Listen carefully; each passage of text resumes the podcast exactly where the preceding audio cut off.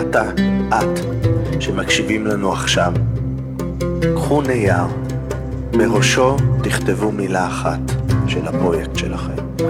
מתחתיה שלוש מילים, מתחת חמישים מילה. הדף הצהוב הזה עם הפיילוט השחור הוא ה-DNA שבו אתם מתעברים לפרויקט הבא.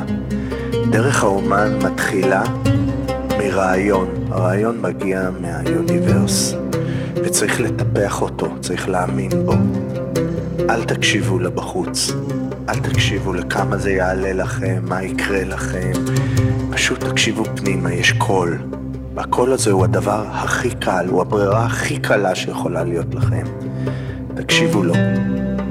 כשאתם מתחילים, עוד לפני שהקלטתם צליל, ועד שאתם זוכרים, זוכים בפרס של תחרות גדולה או במקום ראשון בפסטיבל, הכל קשור לקול הזה. מי שמצליח להיות שקט, ולו לרגע אחד בבוקר, ולשמוע את הקול הזה, עבר עוד יום שבו הוא צועד בדרך האומן.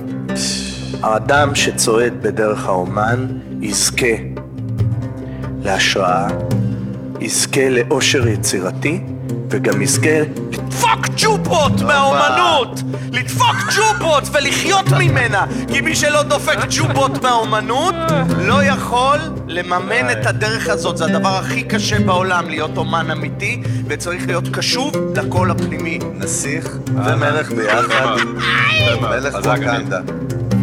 ושאלת מקודם אותי, מה זה הסופים? אז בעצם התכלית של סופי זה ההכרה שהחיים והאדם והבריאה והבריאה סובבים על ציר. ציר של זמן, ציר של הלב, ציר של אהבה.